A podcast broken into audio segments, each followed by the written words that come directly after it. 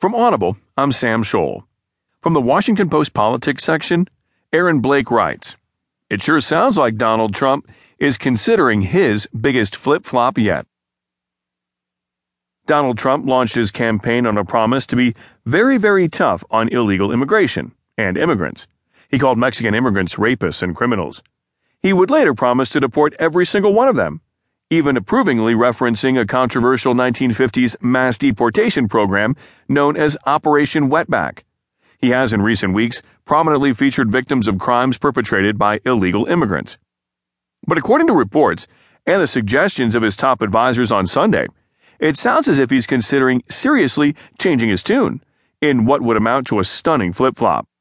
Late Saturday, BuzzFeed and Univision reported that Trump backed away from that rhetoric at a meeting with a group of newly announced Hispanic advisors, appearing open to a plan to deal with the estimated 11 million illegal immigrants that is not deportation. Importantly, Trump did not explicitly use the word legalization at the meeting, but sources in the room said they feel it is the direction the campaign is going. BuzzFeed's Adrian Carrasquillo reported. Univision, meanwhile, reported that three attendees said Trump plans to present an immigration plan in Colorado Thursday that will include finding a way to legalize millions of undocumented immigrants. Top Trump advisors were asked Sunday to respond to the reports, and they didn't exactly reject them. Asked twice whether he was sticking with his plan for a deportation force, newly installed Trump campaign manager Kellyanne Conway deflected and then told CNN that it was to be determined. Senator Jeff Sessions, Republican Alabama, meanwhile, said Trump is wrestling with how to handle illegal immigrants already in the United States. What I'm certain about is that he did not make a firm commitment yesterday or the meeting the other day about what he will do with that. Sessions said on CBS News when asked whether Trump still supports deporting all 11 million. But he did listen, and he's talking about it. Trump's campaign is playing down the reports and says nothing has really changed, but it clearly has.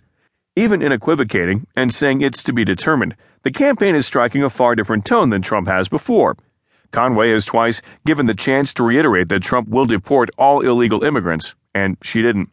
And to be clear, that has been Trump's position.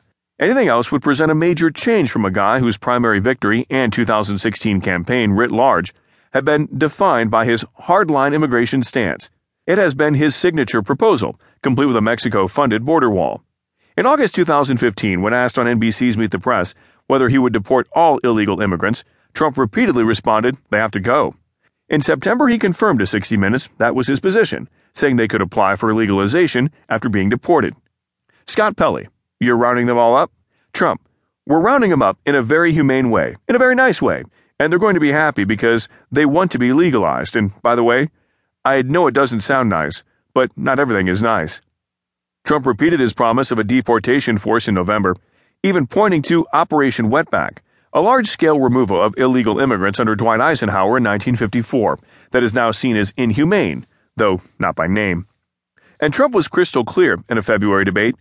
We have at least 11 million people in this country that came in illegally, he said. They will go out. They will come back. Some will come back, the best through a process.